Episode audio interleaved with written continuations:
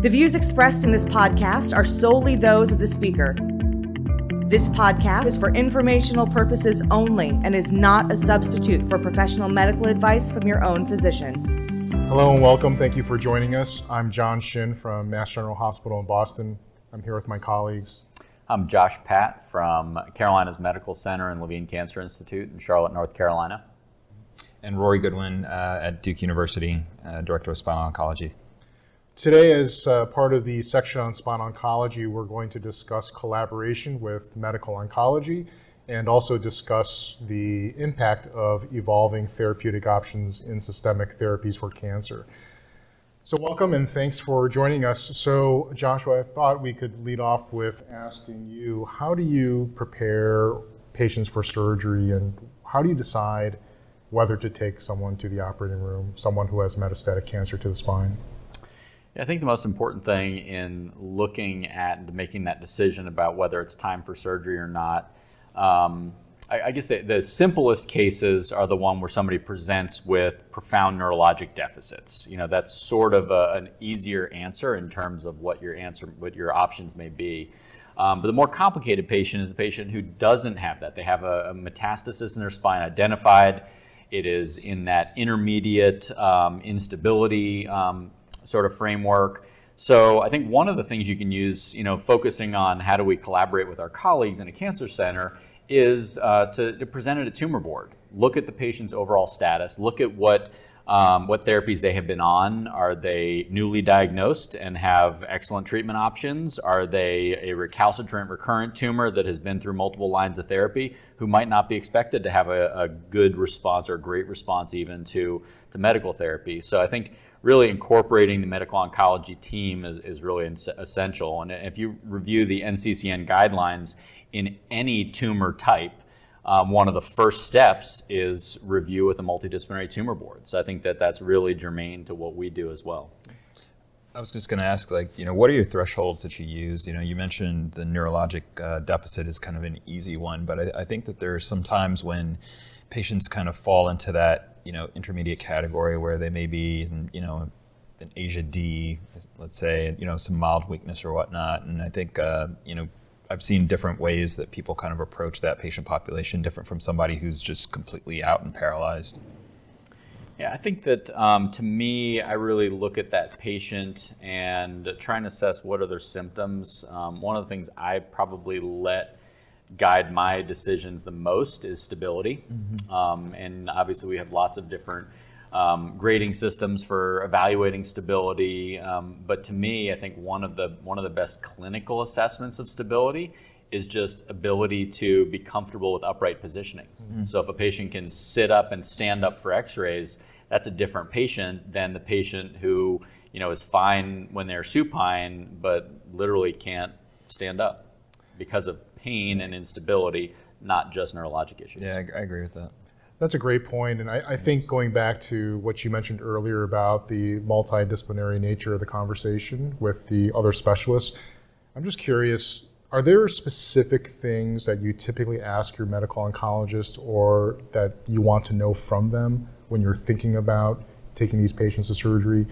You know, there are a lot of things that we consider their neurological status, the stability, but when you're thinking about the extent of cancer or their condition, is there something specifically that you often typically in your day-to-day practice would ask them? So, I mean, the classic answer to that is going to be overall prognosis. Do they have a prognosis of three months or more as a you know a number we use historically? I think that there's you know pluses and minuses to sticking to that number, um, but really more so than that because frankly that's a guess a lot of the time, um, an educated guess, but really yeah. still a guess. Yeah um, is really looking at what medicines are the people on. Are they on things that are going to interfere with? Um, is it an angiogenesis inhibitor that's actually going to inhibit um, healing of my the wound? Forget about bone fusion. Can I even get the wound to heal? Have they finished radiation within the last three weeks? You know, those are some of the things that may drive me away from an immediate operation um, that I kind of rely on them to, to help me with. Yeah, I, was going to say um, similar. You know, I found that one of the things that I like to try to clarify is what line of therapy that they're actually on in their overall disease course. And I think going back to your point about prognosis, it's, it's a good way of trying to see, hey, what are the options available for a given patient? You know, the person who's, hey, this is, you know, de novo disease, this is their first line treatment is very different from the one who's on their like fourth or fifth agent and has been, you know, recalcitrant to all those kind of like what you were saying.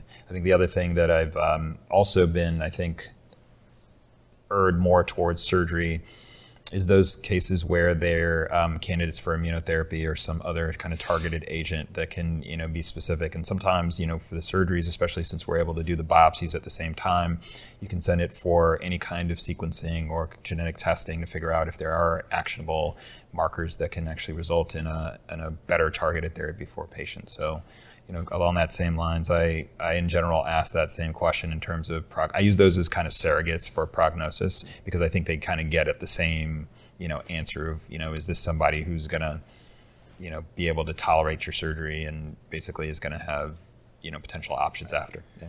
yeah, that's a great point. And the follow up to that is uh, you've done a lot of work in molecular genetics. Is do you think the molecular profiling of these cancers, do you think that is going to be more part of surgeons' decision-making process in uh, these in these situations? Yeah, I think. I mean, personally, yes. I think you know one of the things that you can see if you look at a lot of the brain tumor literature, if you look at a lot of um, just I think the oncology literature in general, you're seeing things being defined by their mutational status, by mutational burden, by the receptors. You know, for instance, you know it's not a you know in lung cancer, it's not if you have non-small cell lung cancer. It's you know, do you have an ALK positive, EGFR negative, you know, cancer, MET negative, you know, those things. And I think that in the same respect, you've seen a lot of that transition as as uh, you know, we've been doing a lot more of these sequencing paradigms.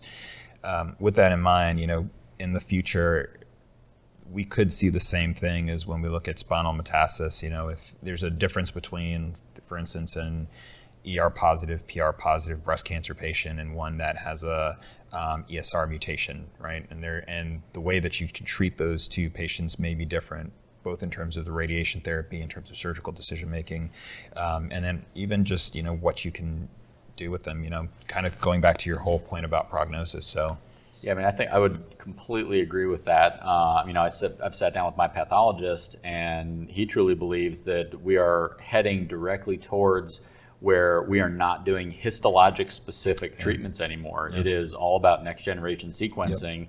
You know, whatever particular you know spectrum or, or uh, assay your hospital does, that's what's being used to mm-hmm. target mm-hmm. things. And yes, mm-hmm. a, you know, an EGFR.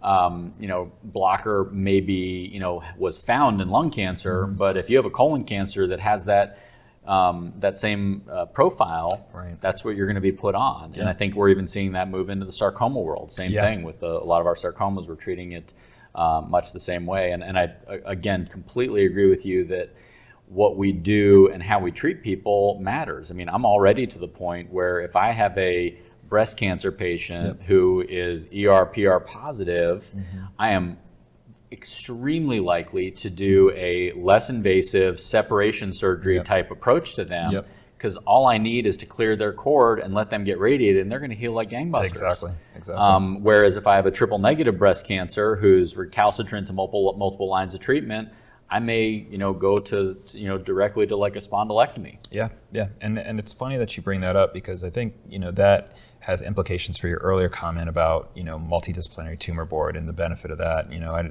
I, I know that those of us who kind of do this more frequently, we are more versed in all of these, and I think that you know as time goes on, for surgeons who may not be as you know familiar with all these kind of molecular targeted therapies or you know mutations and whatnot, you know whether or not um, you know they're able to um, get that information to make those effective decisions is going to really come through a tumor board because I think you know that's where people are going to be able to go over all these things and do it. So. Yeah, these are all excellent points. I mean, really excellent points. And one thing that I will share that I learned in my own journey as being a spine surgeon that takes care of a lot of cancer patients is I realized that sometimes the medical oncologists, even though we defer to them, they don't really know either.